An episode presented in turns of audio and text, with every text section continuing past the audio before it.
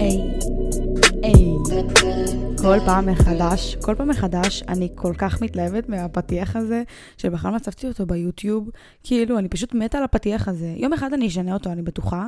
אני רוצה כזה כמו פתיח של uh, call her daddy, אם מישהו פה מאזין, um, שזה כזה, what is up daddy gang, it is your founding father, Alex Cooper, with call her daddy. אז כאילו אני רוצה כזה, רק פשוט בעברית ולכל מה שבא לי. Anyway, אני רציתי להתחיל בלספר לכם על חלומות שאני מגשימה לאחרונה. באמת, לאחרונה יצא לי להגשים כל כך הרבה דברים שרציתי מלא זמן, ואין מאושרת ממני. אין מאושרת ממני. זה התחיל בזה שהעליתי את הסרטון שלי ליוטיוב בפעם הראשונה. מי שמכיר אותי, אני כבר שנתיים רוצה לעשות את זה, ופחדתי. פחדתי ממלא סיבות. דבר ראשון, לא יודעת להיות מושפלת או כל מיני דברים כאלה. יש איזה מין באמת הנחת יסוד שכל בן אדם שמעלה משהו לטיקטוק או ליוטיוב, הוא מושפל ואנשים יצחקו עליו, וזה פשוט נורא. גם ילדים בגיל הזה הם ממש נוראים, אז אני לא אומרת שזה יקרה, אני אומרת שפשוט זה מין איזה משהו שכולם יודעים, שכל עוד אתה נמצא במסגרת, כמו בית ספר, ואתה עושה משהו שהוא טיפה יוצא מהאזור נוחות שלך, או טיפה חריג, אז צוחקים עליך ואתה תהיה מושפל ואנשים יכולים להציק לך על זה.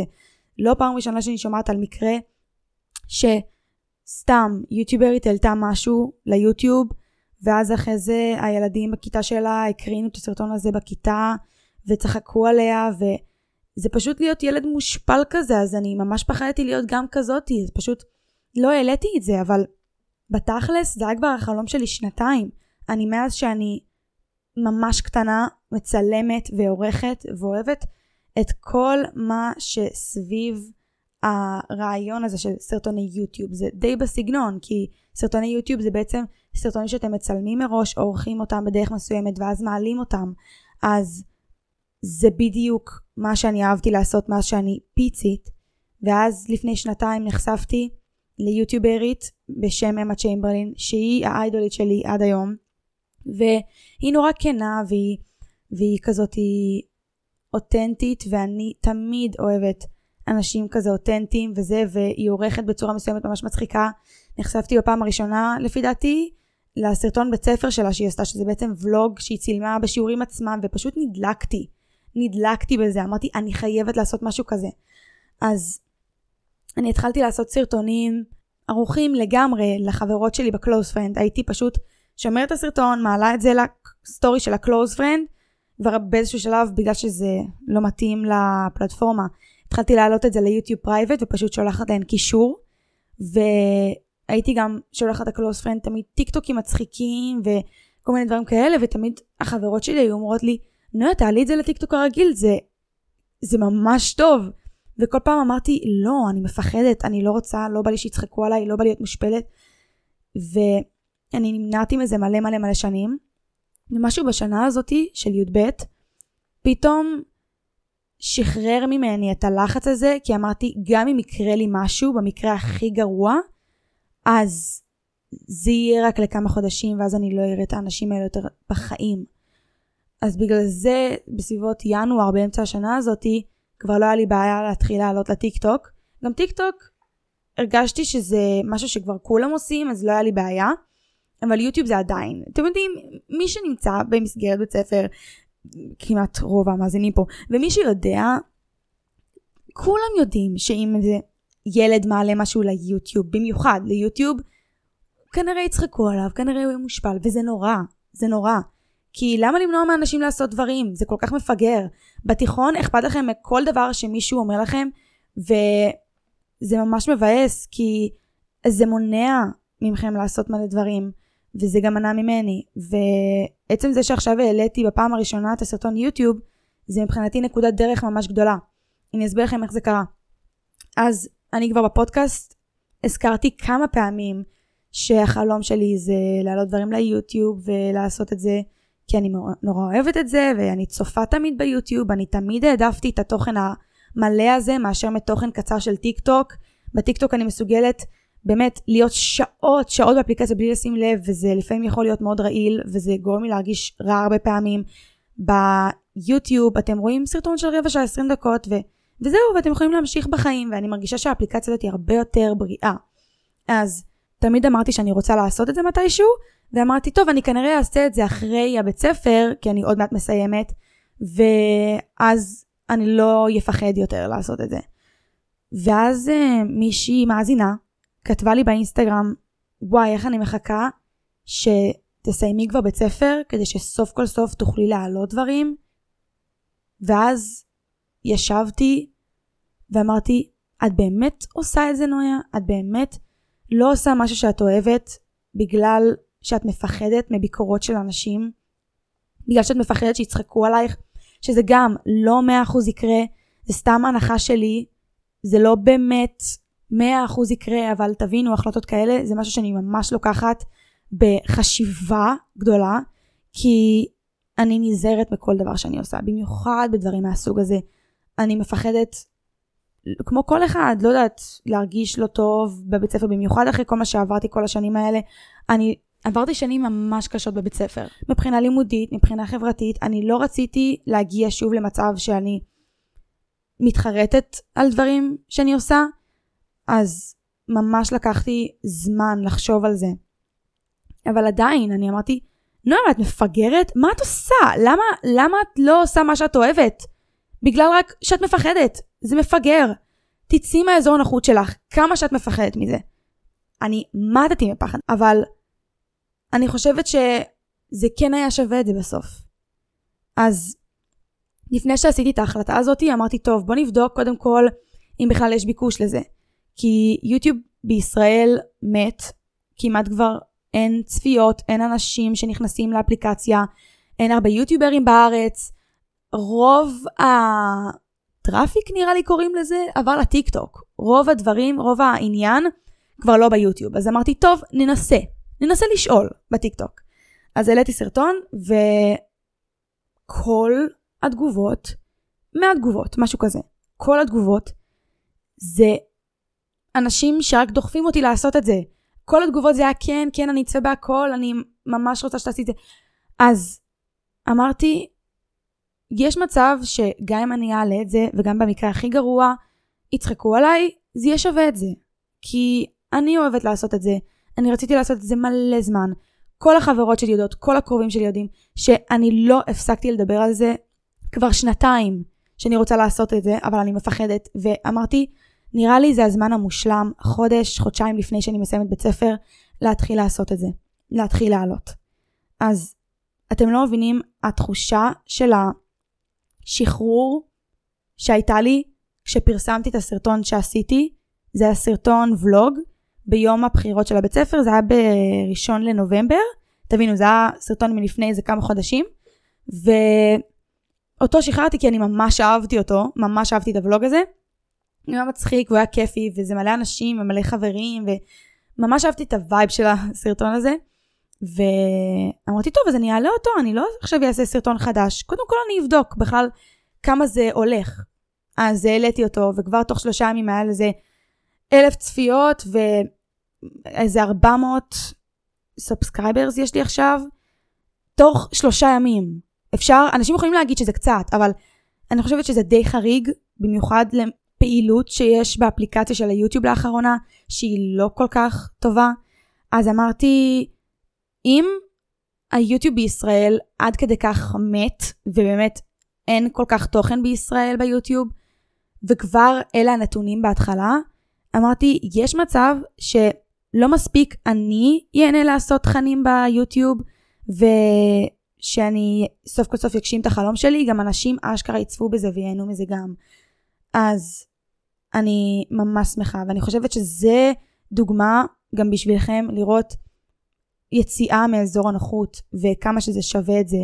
כי אתם לא מבינים, עם כל הלחץ שהיה לי אחרי זה, איך שמחתי שסוף כל סוף עשיתי את זה, גם אחרי הסרטון שהעליתי לטיק טוק, מבחינת הביקוש וזה, אני כן לקחתי איזה כמה ימים עדיין לחשוב על זה. כאילו אמרתי כן, לא, כן, לא, לעשות או לא לעשות, יתרונות מול חסרונות.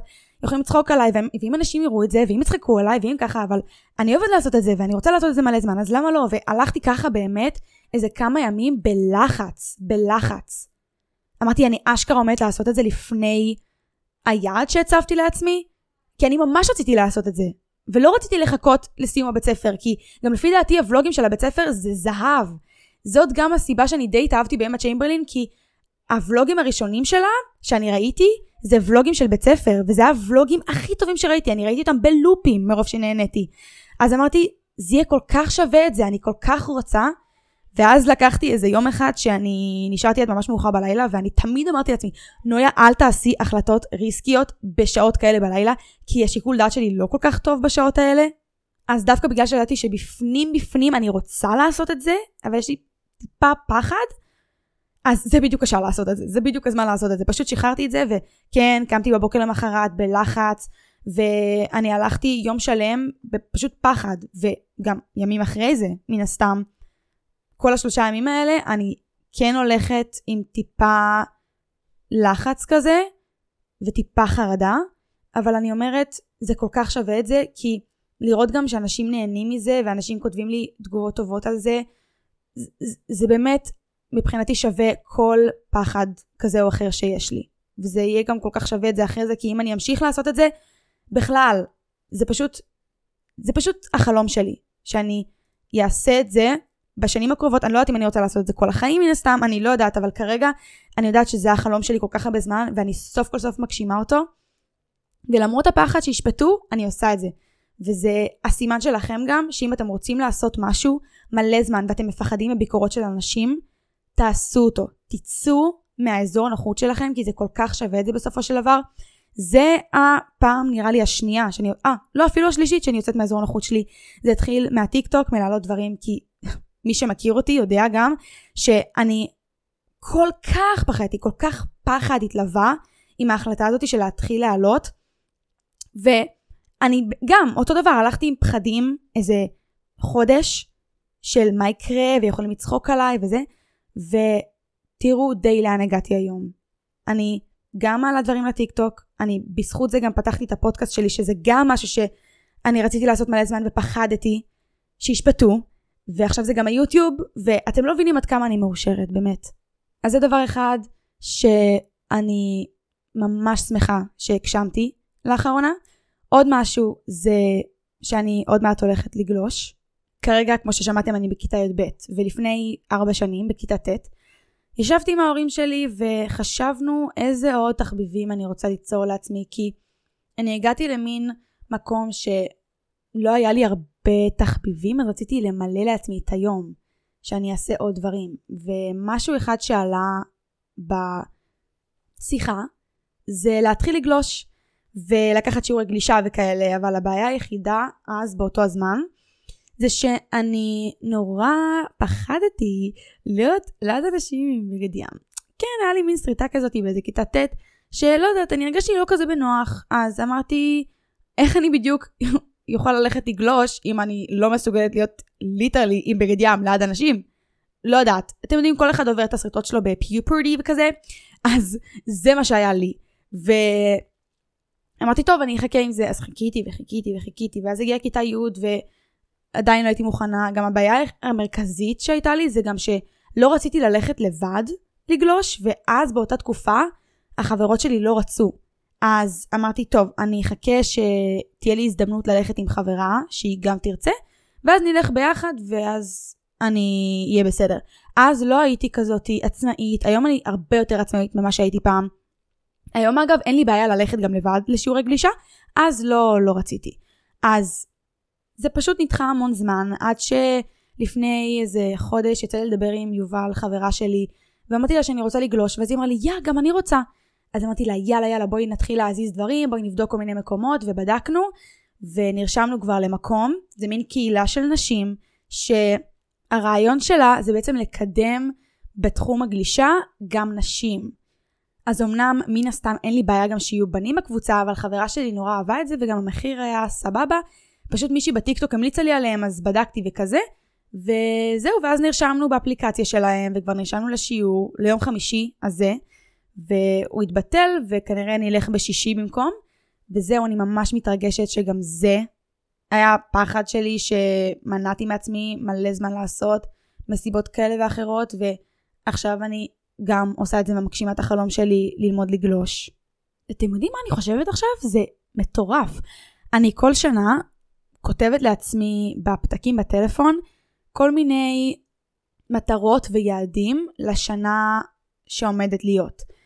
ואני ממש יכולה להקריא לכם עכשיו מהפתקים מה שכתבתי שם, ומה שהיה שם כתוב זה כמה דברים.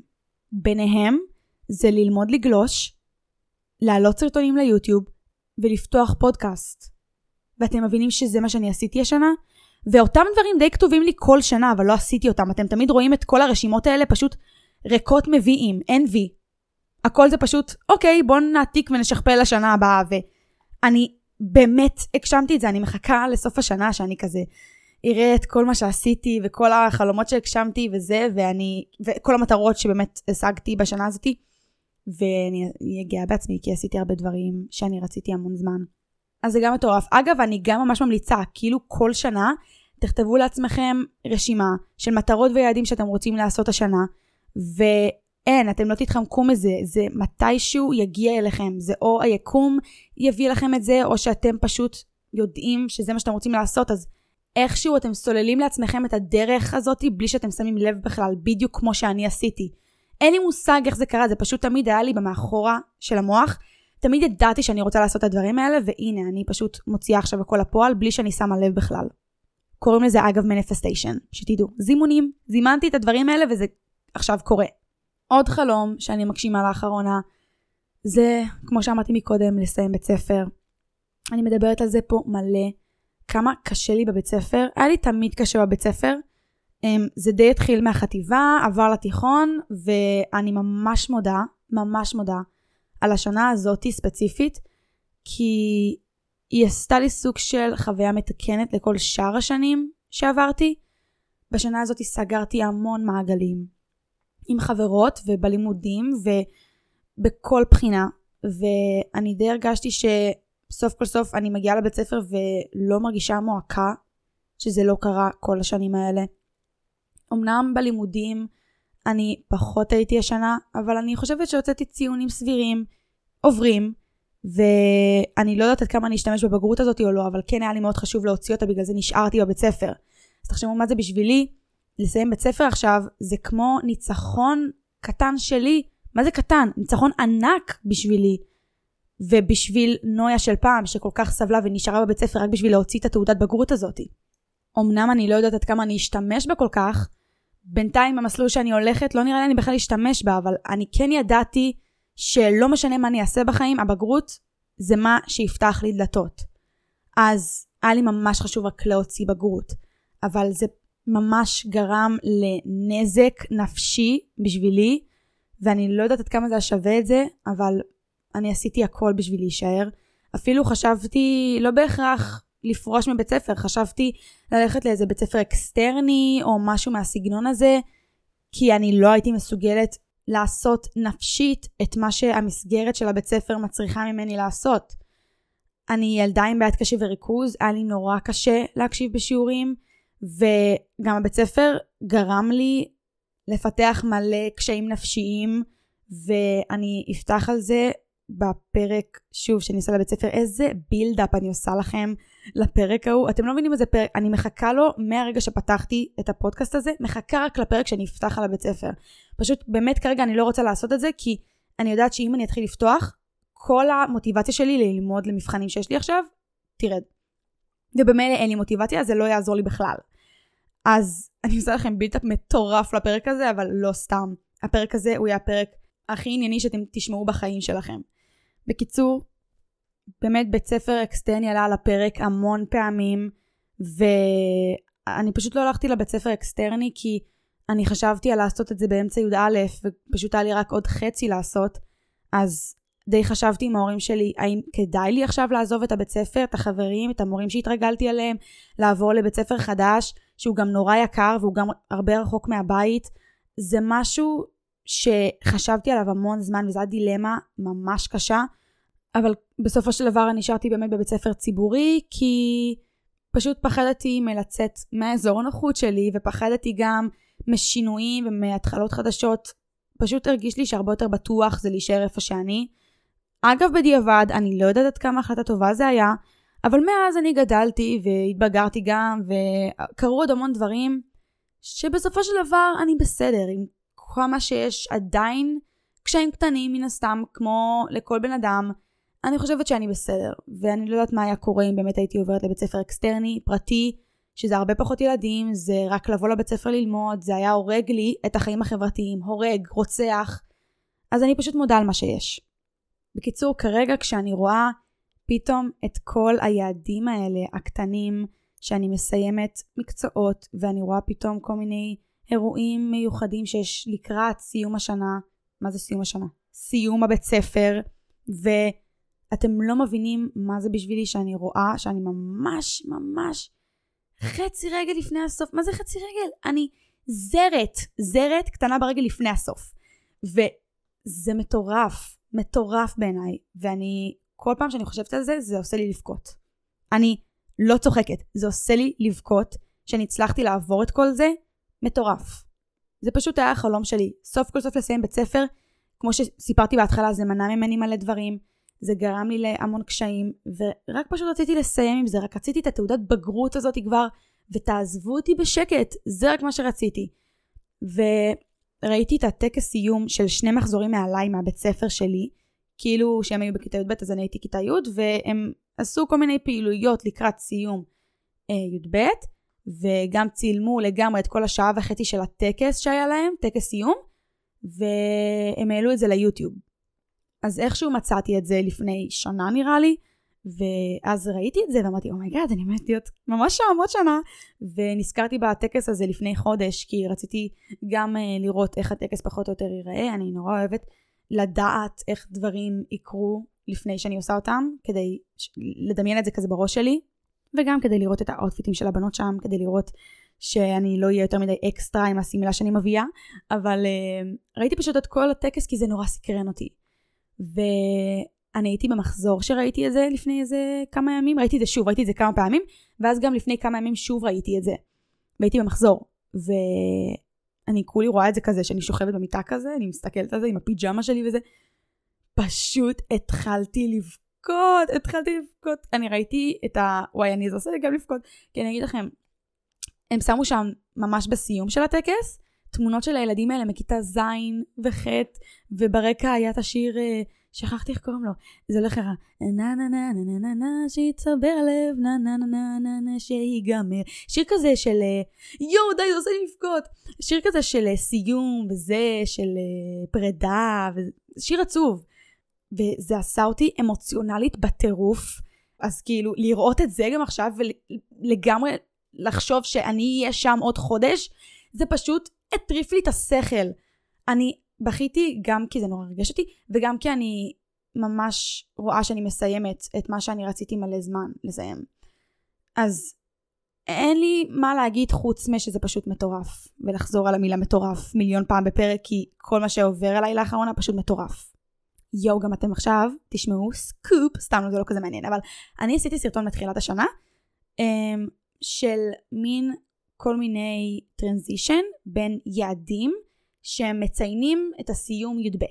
זאת אומרת, עשיתי סאונד ברקע, שמתי סאונד ברקע של גם משהו עם פרידה כזה, מין טקסטים של פרידה. מי שפה נמצא בטיקטוק ויודע, זה כאילו, um, is it terrifying? No. It's the way it is, you know? Everything was coming to an end. The drip finally stops. זה מין ממש, ואז הוא אומר, see you on the other side. Oh, Bojack, no. There is no other side, this is it. זה כל הסאונד. סתם חזרתי עליו, זה ממש מיותר. אבל זה סאונד של פרידה, ממש עצוב, ממש. וראיתי שנה שעברה מישהו מחו"ל עושה את זה, שכאילו היום הראשון של הלימודים, ואז הבגרות האחרונה, ואז ה-Thanksgiving האחרון, הוא נוצרי, אז ה-Thanksgiving וכריסמס האחרון, וכל מיני כאלה. ואני אמרתי, וואי, אני חייבת לעשות את זה בי"ב. אז אני עשיתי כבר מהיום הראשון של הבית ספר, עשיתי את הבגרות הראשונה, צילמתי את עצמי אומרת הטקסט בבגרות הראשונה גם, גם בטיול האחרון, שזה הטיול החרמון, ואני גם צילמתי בצילומים של הטקס סיום, עשינו איזה מין צילומים כזה, אז צילומים של הטקס סיום, ואני צריכה לעשות בבגרות האחרונה, בהקרנות של המגמת קולנוע שלי, של י"ב, של הפרויקט גמר, ושל הטקס והפרום. אז יש לי איזה ארבעה אירועים, חמישה אירועים פחות או יותר לצלם, וזה יהיה ממש סרטון גם מאוד אמוציונלי, כי אני יודעת שאני אצפה בזה בדיעבד אחרי שאני אסיים, ואני פשוט, אני אבכה, ממש. מהתרגשות, כן? לא מעצב, קצת מעצב, את האמת, אבל בעיקר מהתרגשות, ואתם תראו את זה ב... בתכלס הפרום בראשון לשביעי, בראשון ליולי, אז אתם תראו את זה טיפה אחרי יולי. מטורף, מטורף, מטורף. ואם לא יהיה לזה מלא לייקים, אני גם אבכה. כי זה משהו שאני עושה אותו מלא זמן, ואין לי מושג איך אני כל פעם זוכרת, אבל אני זוכרת לעשות את זה, זה נורא מחושב וזה גם נורא מסובך, אין לי מושג איך ההוא מחו"ל עשה את זה, אבל בסופו של דבר זה ייראה ממש טוב, אז אני די בונה על זה בסוף. גם אני מחפשת עכשיו אאוטפיטים לטקס סיום ולפרום. אז כבר uh, הזמנתי שמלה לטקס סיום, שוואי, זה היה סרט בפני עצמו, אני לא ידעתי מה לעשות, אמרתי גם שזאת הסיבה שראיתי את הטקס ביוטיוב, כדי לראות פחות או יותר מה לובשים שם, אז לקחת כזה אינספיריישן וכזה, אבל וואי, אני פתחתי אולי איזה 30 אתרים, חיפשתי שמלה אחת ולא מצאתי אותה, ואני בסופו של דבר הזמנתי שמלה שהיא לא הכי יפה בעולם, אבל אני מאוד מקווה שלפחות עליי תראה טוב, ואז עם טיפה תכשיטים וזה אני אשדרג אותה. מקסימום אם היא גם לא תראה טוב אני אקח אותה לתופרת, אבל היה סרט שלי סביב כל הטקס סיום, ושלא נדבר בכלל על הפרום, שזה בכלל, באמת, סרט, מחירים מופקעים. אני ממש התלהבתי, אמרתי, יא, יש לי עוד שלושה חודשים, אני אה, עושה הכל מראש, אני סוף כל סוף לא משאירה הכל לרגע האחרון, וזה, וזה היה סוף אפריל, וממש יום למחרת היה מאי. ואני כזה, או oh, fuck, יש לי חודשיים, לא משנה. אז אני כולי בלחץ לגמרי למצוא שמלות מתאימות. יש לי גם עיצוב אחד בראש, שאני יודעת בדיוק מה אני רוצה, ואני מאוד אתבאס אם אני לא אמצא אותו בסוף, ושזה לא ילך בסוף. אז uh, אני פשוט רוצה שה prom זה יהיה ערב החלומות שלי.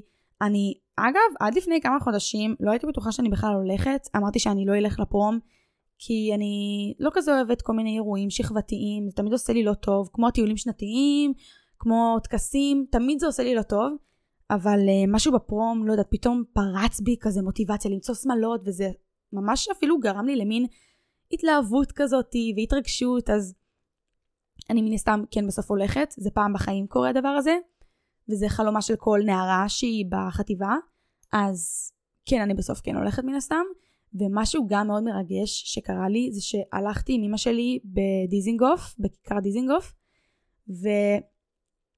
ועצרנו שם ברמזור אדום, כאילו, כזה אמרתי לה, את יודעת איזה מטורף זה?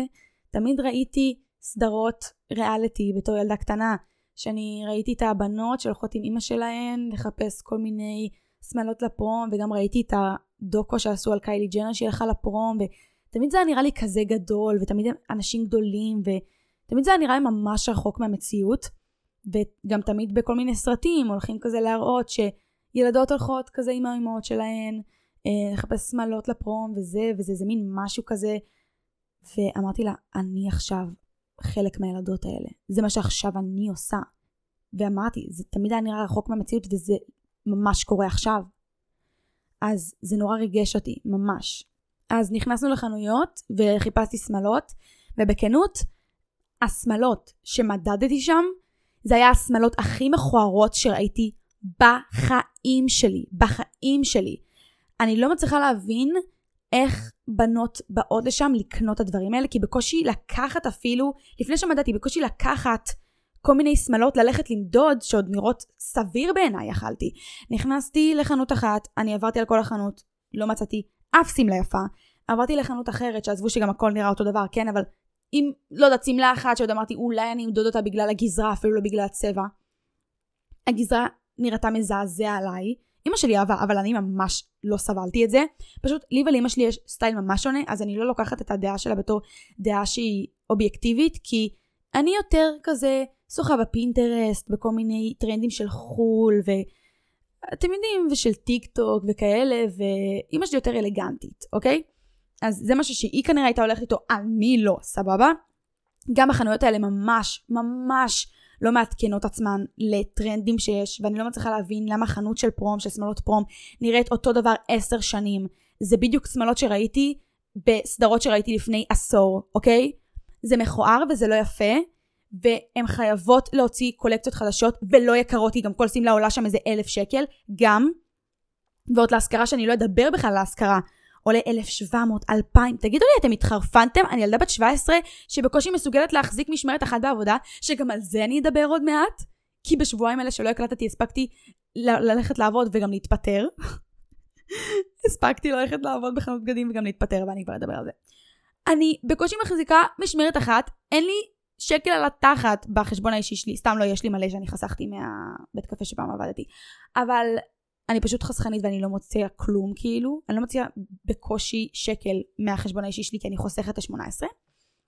אבל עדיין, עדיין, אני לא מסוגלת לשלם מחירים כאלה, ומי אני שיבוא להורים שלי, um, אגב, מצאתי שמלה מהממת ב-2,000 שקל להשכרה לערב אחד, אז כאילו, רציתי רק לשאול אם אתם רוצים לשלם לי על זה 2,000 שקל להשכרה לערב אחד, אפילו לא לקנות לעצמי. ממש לא, בקושי לקנות שמלה הייתי קונה ב-1700 שקל. אז להשכיר אותה, תגידי לי, התחרפנת? אני פונה פה, פנייה נכבדת, אוקיי? לזאתי שכתבה לי שזה 1,700 להשכרה. את חיה בסרט. את וכל השאר הבוטיקים האלה שאתם קוראים לעצמכם, בוטיק אלק, חנות שמאלות מכוערות, זה מה שאתן עושות. ו-1,700 להשכרה, תגידי, התחרפנת על השכל? לא, הן חיות בסרט. הן חיות בסרט. מישהו צריך להגיד את זה, צריך לעשות להם חרם. חרם. להחרים אותם, שאף אחד לא תקנה שמלות במחירים האלה. פסיכיות, זה מה שאתן. באמת, הן חושבות שאנחנו איזה עומר אדם, אני לא מצליחה להבין, כאילו אני איזה רוטשילד. אני לא. אז תנמיכו גם את ה-attitude וגם את המחירים, כי אתן חיות בסרט. תודה. זהו, זה היה ממש כאילו משהו שעצבן אותי ברמות, כי אני לא מצליחה להבין איך אני נכנסת לפאקינג חנות בדיזינגוף, טוב, בדיזינגוף אני מצבה, אבל כאילו, בכללי חנות של שמלות פרום מכוערות תחת, וש... מה קורה למחשב שלי? אתם שומעים את זה? What happened? מה, נראה לי המחשב שלי גוסס. טוב, הוא חוזר לעצמו, חיכיתי איזה דקה. בקיצור, איפה הייתי? צרחתי. השמלות שלכם לא יפות, לא מעודכנות בטרנדים, ומאוד יקרות, מאוד מאוד מאוד. ואתם יודעות מה? אפילו אם אתם הייתם משלמות לי כסף, עזבו חינם, כסף לא הייתי לובשת אותן לפרום, אז תודה, תתקדמו. אני אזמין באיזה חנות בחו"ל, לא יודעת. יש משלוחים לארץ, עם מחירים אחלה, אחלה באחלה, ועדיף לי לקנות שמלות יפות ולהזמין אותן במחיר הרבה יותר נמוך, אה, מאשר מלקנות שמלה מכוערת אצלכן להשכרה באלף שקל, לא, יותר, אלפיים שקל. סגור? תודה. הכי מצחיק עם ילדות פה שהן לא בי"ב והן שומעות את זה, הן לא מבינות מילה, מילה ממה שאני מדברת, כאילו מילה הם כזה, מה? מה היא רוצה? למה היא צועקת? כשאתם תגיעו לתסכול הזה של לחפש שמלת פרום, אתם תבינו, זה פשוט סיוט שלא נברא, לא כן נברא כמוהו, כן נברא כמוהו, אבל זה סיוט, זה פשוט לא כיף, זה מעצבן, ואני רק רוצה פשוט לעשות ככה, ואז שיהיה לי בול את השמלה שאני רוצה מולי, במחיר טוב. זהו, אני אעבור הלאה. טוב, אז אמרתי מקודם שאני באמת הספקתי ללכת אה, לעבוד וגם להתפטר, אני אסביר לכם על זה קצת. אה, אז אני חיפשתי עבודה כבר איזה כמה זמן, במיוחד גם לקיץ, רציתי לחופש הגדול, אני, יהיה לי איזה חצי שנה של מלש"ביות, שמי שלא יודע מה זה, זה בעצם התקופה בין הסיום בית ספר לצבא, גם לפי דעתי אפילו י"בניקים הם מלש"בים בכללי, אבל אני קוראת את תקופת המלש"ביות שלי, תקופה כאילו בין סיום בית ספר לצבא, שאני מתגייסת. ואני מתגייסת במרץ 2024. יש לי חצי שנה של מלש"ביות שאין לי מושג מה לעשות איתה. אז הדבר הראשון שאמרתי זה אני אמצא עבודה. עכשיו לי יש כבר טראומה ממקום עבודה הקודם שעבדתי בו לפני כמה זמן? נראה לי שנה וחצי. זה היה בקיץ של לפי דעתי 2021. כן, בקיץ 2021 הייתי בין uh, כיתה י' לי"א, זה היה בחופש הגדול, והגעתי ביולי לעבוד בבית קפה, שלא עשו לי התלמדות טובה. אז אני לא ידעתי כל כך את העבודה, והיה לי מלא טעויות, הייתי בקופה. אז נגיד שאנשים ביקשו קפה מסוים, אז uh, אני לא בדיוק הקלדתי במחשב את הסוג קפה שאחרי זה משוגר, כאילו הבקשה משוגרת לבחור שם בעמדה של הקפה. אז הוא תמיד היה עושה קפה לא נכון, כי אני הקלטתי לא נכון, ואז הוא היה זורק את הקפה הזה, וזה היה מלא כאלה ביום. אז באו אליי בטענות בקטע של נויה, את לא עושה את זה טוב, אבל מי מספר לכם שאתם לא עשיתם לי התלמדויות טובות? הם לא לימדו אותי, הם לא עשו לי התלמדות טובה, היה לי רק התלמדות אחת, וזהו, לכי תסתדרי, לא הסבירו לי לא את העבודה, לא מה אני צריכה לעשות, לא, לא כלום. אז אני באמת לא ידעתי מה לעשות, ואני הכי בחורה של משימות. אני, אני צריכה שתגידו לי, תעשי כך וכך וכך, ואני הולכת לעשות מושלם. אבל ברגע שבאים ואומרים לי, תעשי פרי סטייל, מה אני בדיוק אמורה להבין מזה?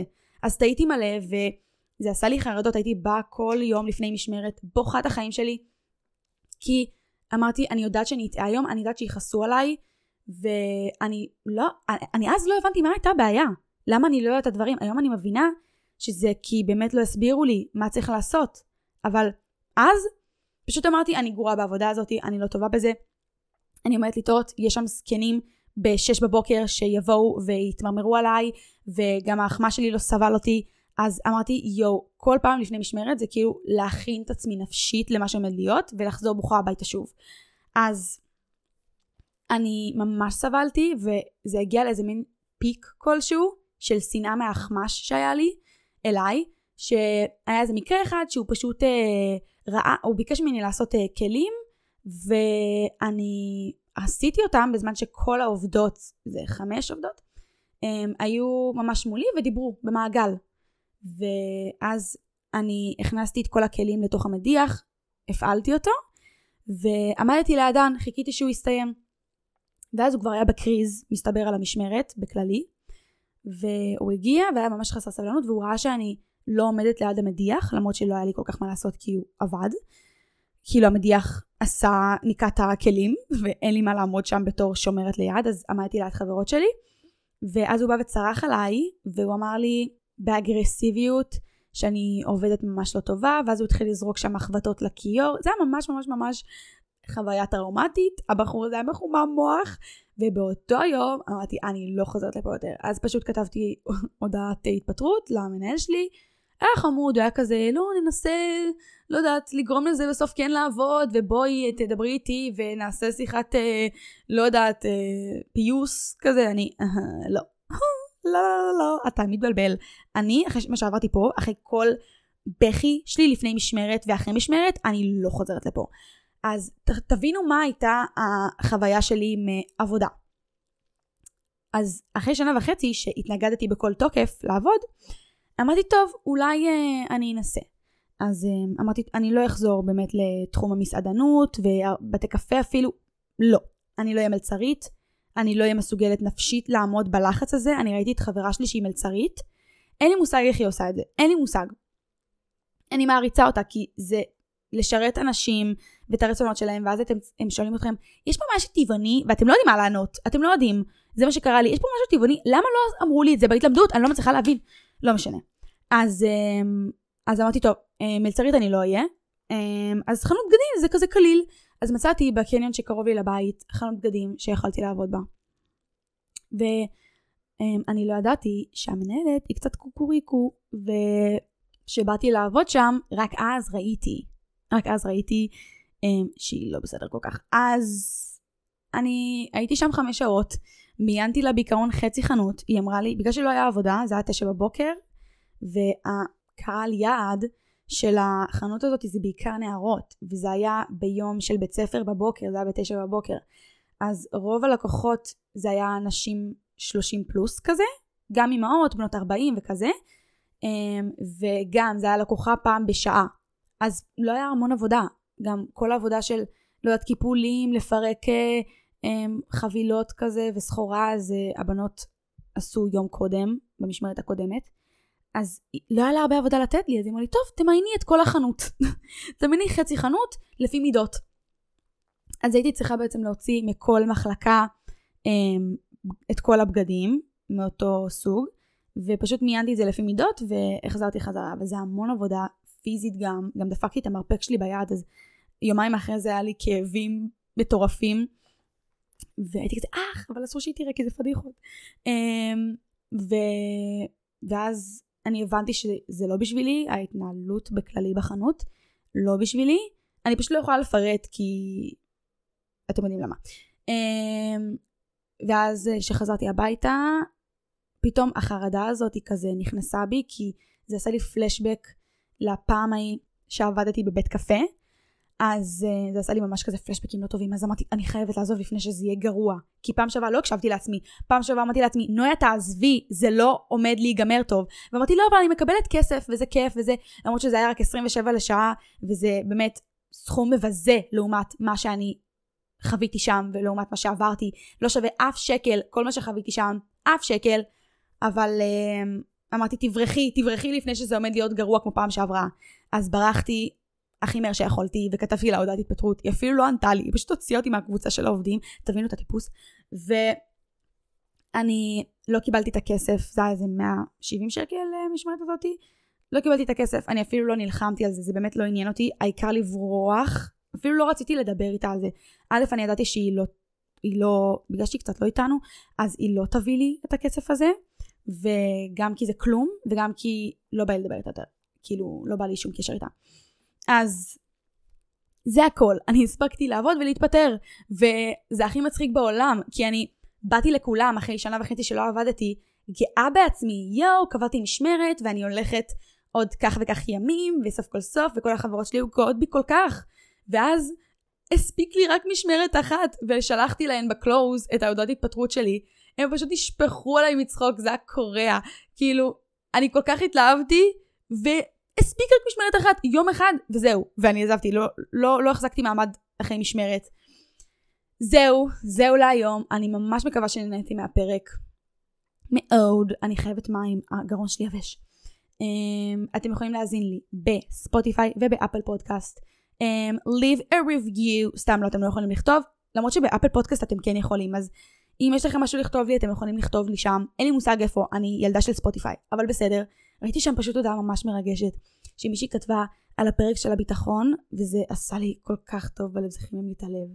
אז תכתבו לי שם מה שאתם רוצים, בספוטיפיי אי אפשר. אבל מה כן אפשר לעשות בספוטיפיי?